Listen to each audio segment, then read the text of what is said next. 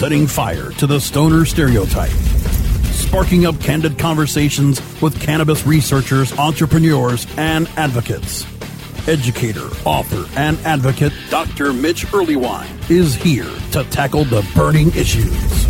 CannabisRadio.com presents a no holds barred platform that seeks to redefine and revolutionize the entire scope of the cannabis culture while opening the door for more to join the cannabis crusade. Please welcome the host of Burning Issues, Dr. Mitch Earleywine. Thanks for joining us on Burning Issues, where we burn away the cannabis myths with science. As many of you know, I'm Dr. Mitch Earleywine, author of over 100 publications, including the Oxford University Press book, Understanding Marijuana. I also pen the High Times column, Ask Dr. Mitch. But even I don't know everything about the beloved plant. Today, we'll chat about some new findings with Washington University's Dr. Rick Grucza. We'll also have a new segment of Self Compassion in the Art of Activism. I hope you're ready for some intriguing science. I'm thrilled to have Associate Professor of Psychiatry, Dr. Rick Grucza, from the Washington University School of Medicine, back in my old hometown, St. Louis, Missouri. Rick got his bachelor's degree from Rochester Institute of Technology, just a stone's throw from where I'm recording in Albany. He got a master's at Penn State, moved to Washington University for his PhD, then got a second master's degree in psychiatric epidemiology. I do not recommend the two master's degree approach, just saying. Dr. Grucza, welcome to the show. Thank you when I think of psychiatric epidemiology, I sort of think of disorders in big populations. Is that kind of a fair way of thinking about it? Yeah, that's absolutely correct. One of the major things psychiatric epidemiology has focused on is really just trying to measure mental health in the population, which is something we didn't really know a whole lot about, you know, really until the last few decades. Oh man, thanks for doing it because I know those are giant data sets and a lot to deal with. Yes we've heard a lot about cannabis consumption changing as the laws change, and there was a recent paper in a top journal and said everything has doubled. Can you kind of give us the lowdown on what that paper said? Well, that paper was based on a very large survey that is periodically administered once every 10 years. It's been administered three times. And so it was administered in 2002 and then again in 2012 and 13. So there's only two data points. And over that time, they found that the number of people, the number of adults, we should say, who reported consuming marijuana in the past year had doubled. And alongside that, what they call marijuana use disorder, which is a sorry diagnostic and statistical manual for diagnosis, sort of what the clinicians use to assess marijuana problems they found that the rate of that had also doubled in that same period. What's the big deal about it doubling? Why is doubling some kind of magic warning alarm? Well, that would certainly be a dramatic change, and especially if we're talking about not only the number of users, but the number of people who are reporting having problems like, you know, not being able to stop or, you know, using to the point where it's interfering with their daily functioning. And what's your impression of how much media coverage this article got? It got a lot of coverage. It was really seized on by, you know, it, there was a story on National Public Radio, both on the web and on the air. Um, the Christian Science Monitor picked it up. I believe the Washington Post, probably the New York Times. I'm not sure about that, but it was really about as much coverage you, as you can get as uh, doing this kind of work. And then you and your colleagues wrote a response to that paper. And what was your point? Well, our point was that that finding is almost certainly overstated. So we analyze data from a survey that is administered every year, and the survey we use is called the National Survey on Drug Use and Health. We call it the NSDUH for acronym's sake. And it is really kind of the primary source of drug use monitoring data. It's administered by the government and they use really very sophisticated methods to ensure anonymity in the survey. So people are a little more willing to disclose, you know, both their illegal behaviors or behaviors they might be embarrassed about. So, for example, you enter your, your responses directly into a computer rather than giving them to a live person. So, you know, you never really have to talk to a person about about using marijuana or other drugs, and that tends to mitigate a lot of the issues associated with self-reported surveys. So, if I'm following you right, the first study had people getting interviewed face to face, but yours had folks sort of anonymously at the computer. Yes, that's right. And also, the, the first study, which was administered in 2000, well, when they administered it in 2002, they actually used interviewers from the U.S. Census Bureau, which is uh, a little bit questionable. So they're using government employees to, uh, yes, to give face-to-face interviews about illegal drug use. I got to look some guy who just knocked at my door and say, "Yeah, I'm using marijuana." I mean, that's basically. Uh, yeah, that's yeah. wow, and so you guys suggested there was an increase, but how much? Twenty percent. You know, to give you a little more background, I had actually done a paper in 2007, kind of critiquing the first version of the face-to-face survey. And when they administered that interview in 2002, they only found they found a past year rate of adult marijuana use of four percent, which was you know really much lower than other surveys were getting at the time. So that number was almost certainly too low. When they got a higher number 10 years later, you know, partly because they stopped using census interviewers and partly because, you know, let's face it, marijuana use has become a little more mainstream and socially acceptable. They got a number of 8 or 9%, and then it, they concluded from that that the rate of use had doubled over that period. Wow. Okay. so, and incidentally, how much media coverage did your finding get? Um, outside of the normal blog, not a whole lot, to be quite honest you know, it's it was a little disappointing. Maybe partly because we wrote it as a letter rather than a full full fledged article because we were really trying to get it out there quickly, and maybe partly because the media doesn't tend to pay as much attention to good news or, or news that isn't bad. You know, hysteria tends to generate a lot of press. If it bleeds, it leads. Yes. If it bleeds, it leads. Indeed. All right. Well, so what do you think is is going on? I mean, would you think an average between these two? Are your data more trustworthy or theirs? What would you think? So even I think what we found, which is that marijuana use, reported marijuana use has increased by about 20%.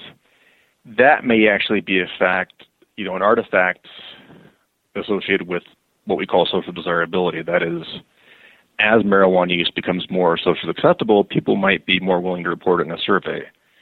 So 20%, I would say, is probably the upper limit of how much marijuana use has increased in the past 10 years. As my cannabis radio pal Vivian McPeak would say, we got to pause for the cause because there's flaws in the laws. We'll be right back after this message. More burning issues coming up after we blaze through these words from our sponsors. The next generation of vaporizers has arrived. Vuber vaporizers are blazing the way with unparalleled technology for oil, concentrate, or dry flower pens. Providing unsurpassed customer service and expert craftsmanship, Vuber vaporizers use cutting edge technology, providing a power packed, smoother vapor with a lifetime guarantee. Experience vaporizing the way it was meant to be the Vuber way.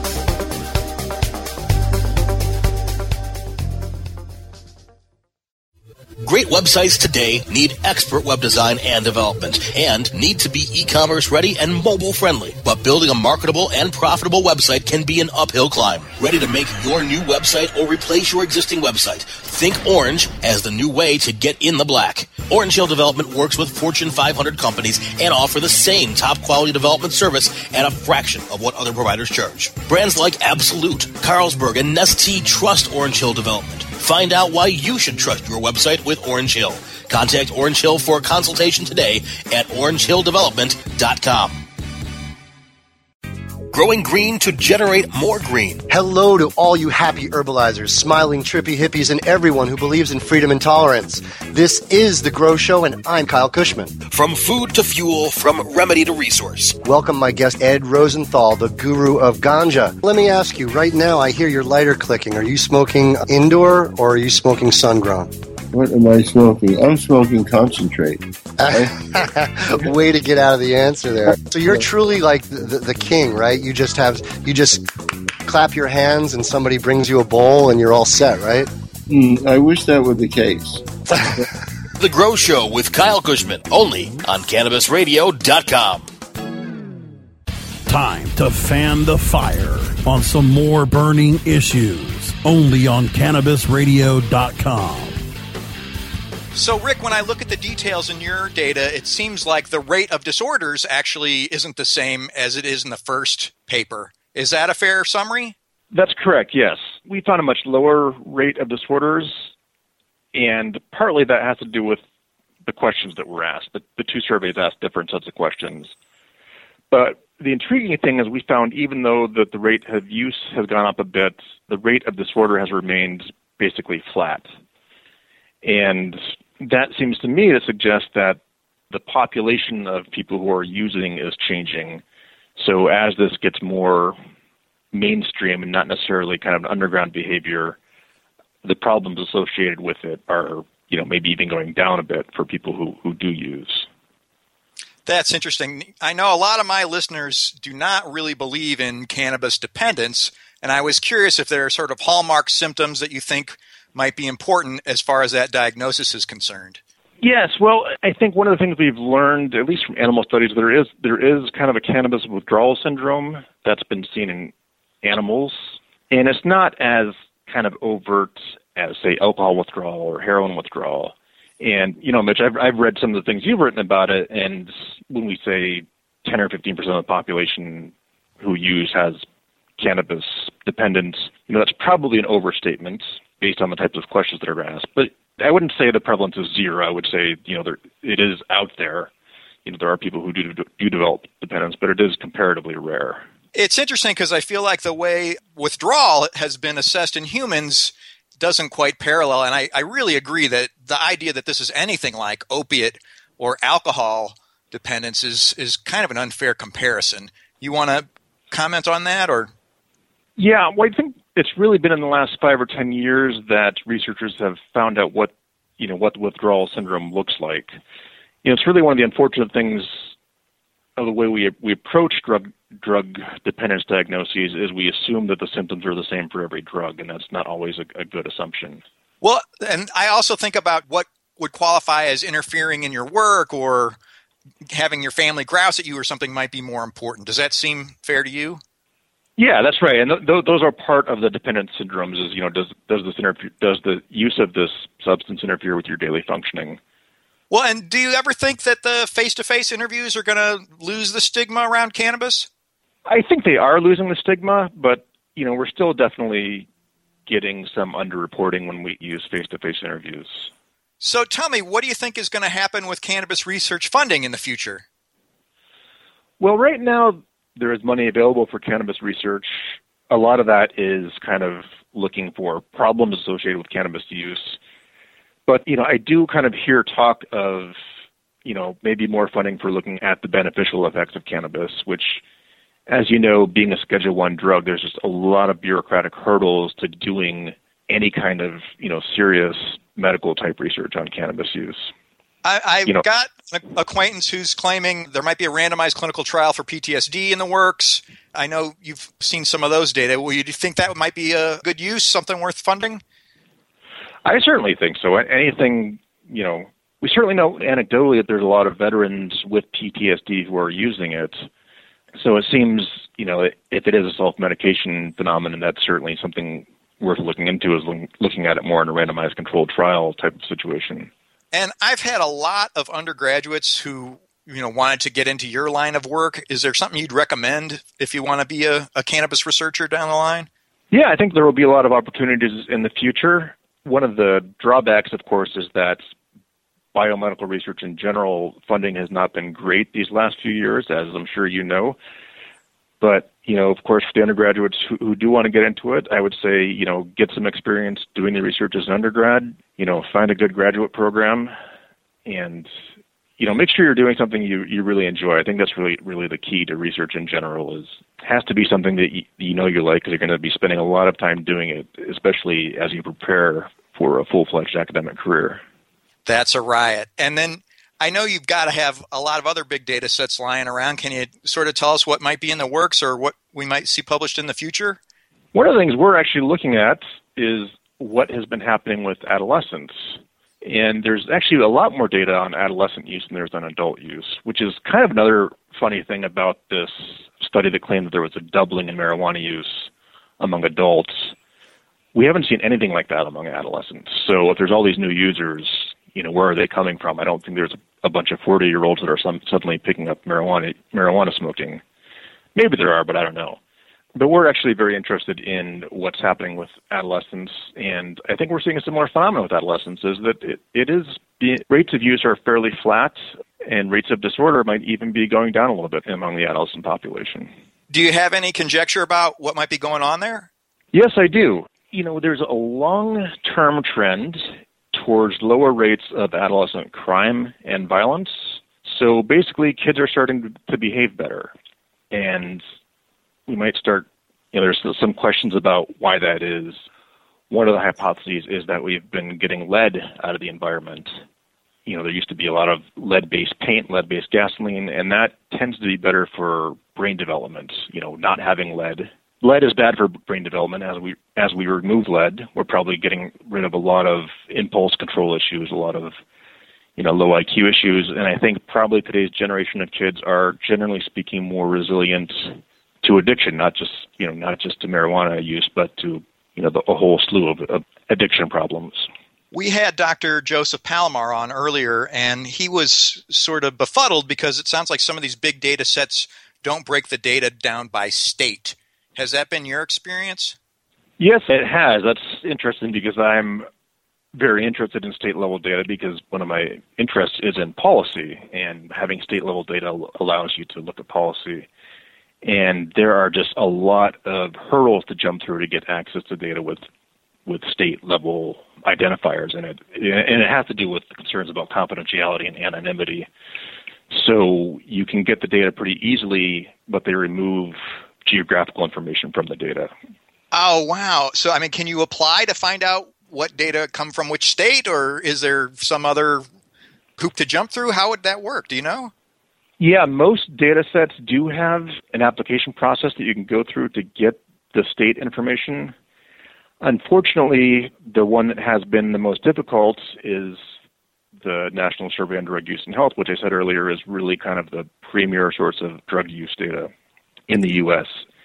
And that has been kind of on and off access to that particular set of data as far as the restricted state level data go.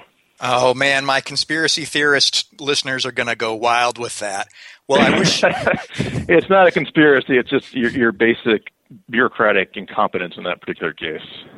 All right. Well, I'm looking forward to having you on the show again the next time you got something relevant coming out, and I can't thank you enough, Dr. Rick. All right. Thanks, Mitch. Take care and take so care. Bye. More burning issues coming up after we blaze through these words from our sponsors. Hurry! Its temperature is shooting past a thousand degrees Fahrenheit. It's burning up. I'm afraid for this little guy, it's just too late. What caused the problem? Only Dr. Dabber can maintain the perfect temperature for a smooth tasting, slower burn. This standard vaporizer lost all of its health benefits, sending it up in smoke. So you're telling me that most vapor pens burn so hot they produce smoke, not vapor? Correct. Keep away from those standard vaporizer pens and turn to Dr. Dabber. Doctor's orders. Less heat, more flavor. Ganjapreneur.com, your guide to the cannabis business world. Ganjapreneur.com is a comprehensive resource for cannabis professionals and entrepreneurs. Download the Ganjapreneur app on your smartphone or tablet to catch up on cannabis industry news, scroll through our daily job listings, and learn about successful cannabis companies, executives, and investors. Ganjapreneur.com, helping Ganjapreneurs grow. From high atop Mount Soledad in San Diego, California, 100 feet above sea level. Good morning. It's good news with cannabis nurse Heather. This plant is amazing. Positive change is happening. We did it. No matter who you are, you can make a positive impact on the world. I would rather be illegally alive than legally dead. And that quote helped to give you strength. Nurse Heather is only on CannabisRadio.com. Good morning, Cannabis Nurse Heather. Time to fan the fire on some more burning issues only on CannabisRadio.com. Hey, welcome back. I'm Dr. Mitch Earleywine with this week's chapter in Self Compassion in the Art of Activism. Today's topic is food and mood. I know what you're thinking, but just go with me. psychology has finally started focusing more on what makes us happy. And an interesting series of papers addresses food and mood. I know you know we've spent a lot of time just predicting depression or anxiety and stuff like that. It's time to do the flip side and see what makes good things. Linking food to mood has a lot of intuitive appeal. It certainly makes sense that what you eat might contribute to how you feel.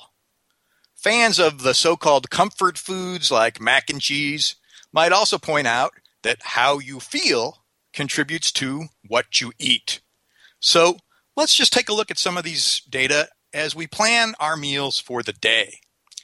An intriguing new experiment basically manipulated people's moods and then took a look at what they ate. They had a bowl of M&Ms or a bowl of grapes. Turns out that folks who were put into a good mood picked the grapes more often. Usually they have folks sort of read a list of how words that are sad or words that are happy, or they ask them to recall a happy time or a sad time, and then the, the poor neutral group has to read state capitals or something silly like that. But more experiments along this line revealed a potential reason why the folks who were happy picked grapes. When we're in good moods, we might be more likely to think about our long term goals. It's as if a good mood sort of fires up our most primal values. Most people claim that they value their health. If that value gets into our heads in a good mood, well, sure enough, we turn to the grapes instead of the M&Ms. We pick the healthier option. Now, there's a good lesson here for some life choices. We all already know we're supposed to eat right, but it might be worth it to spend time before a meal getting into a good mood. I know it sounds a little silly, but what would happen? What would happen if we watched a little comedy or listened to some happy tunes for, say, 10 minutes before lunch or before dinner? These data suggest it could help us pick healthier foods when we sit down to the table. Oh, yeah, and let's be sure to actually sit down to the table, by the way. It's funny how if you wolf it down as you're running out to the car, it's just not as filling. It is a cheap intervention, but it could save us a lot of health problems in the long run. And who knows, you might end up laughing your way through lunch. So we're halfway there in the sense that happy folks pick the good foods, and hey, good for them. But what I was really intrigued by is does picking good foods make us happy? Wouldn't that be kind of a neat intervention for folks who are kind of bummed out? It looks like it's probably the case we see lots and lots of cross sectional correlational studies where folks who say they eat a lot of fruit and vegetables each day, they're more likely to report that they're happy. Okay? In fact, a huge study in the United Kingdom showed that there was almost like a dose response curve so that the more fruit and vegetable you ate, the happier you were. I know burning issues listeners know that correlation is not causation. You hear me say that every time I'm grousing about a motivation or gateway theory. So, the best thing to do, of course, would be an experiment where folks are forced to eat more fruit and vegetables or not to eat them at all and compare them. We haven't done that yet, but what we have done is take a look at how food one day affects mood the next day. And that was kind of a neat, huge study. Basically, had everybody write down what they ate and how they felt. Sure enough, eating more fruits and vegetables correlated with happiness the same day as we saw before, but it also predicted a happier tomorrow. The researchers kept track of food and mood for two weeks, and each day's fruit and vegetable intake did a good job of predicting happiness the next day. It also worked for subjective well being and life satisfaction and any other measure of feeling fine. So, a great big review of lots of studies says you probably max out around seven servings a day. A serving is different for different foods, but you know, I hate to say that size matters. But generally, one banana, eight strawberries, 32 grapes. For veggies, three spears of broccoli, a dozen baby carrots, a big tomato. But no need to drive yourself nuts. Just gather some data on your own and let me know at 420research at gmail.com if fixing your food helps your mood. Hey, thanks for listening to our show here at cannabisradio.com. You can also find us on iHeartRadio and iTunes. My enthusiastic thanks to producer extraordinaire Brasco and our guest, Dr. Richard Grusha of Washington University Medical School. I'm Dr. Mitch Earleywine. Follow your heart and let the data be your guide.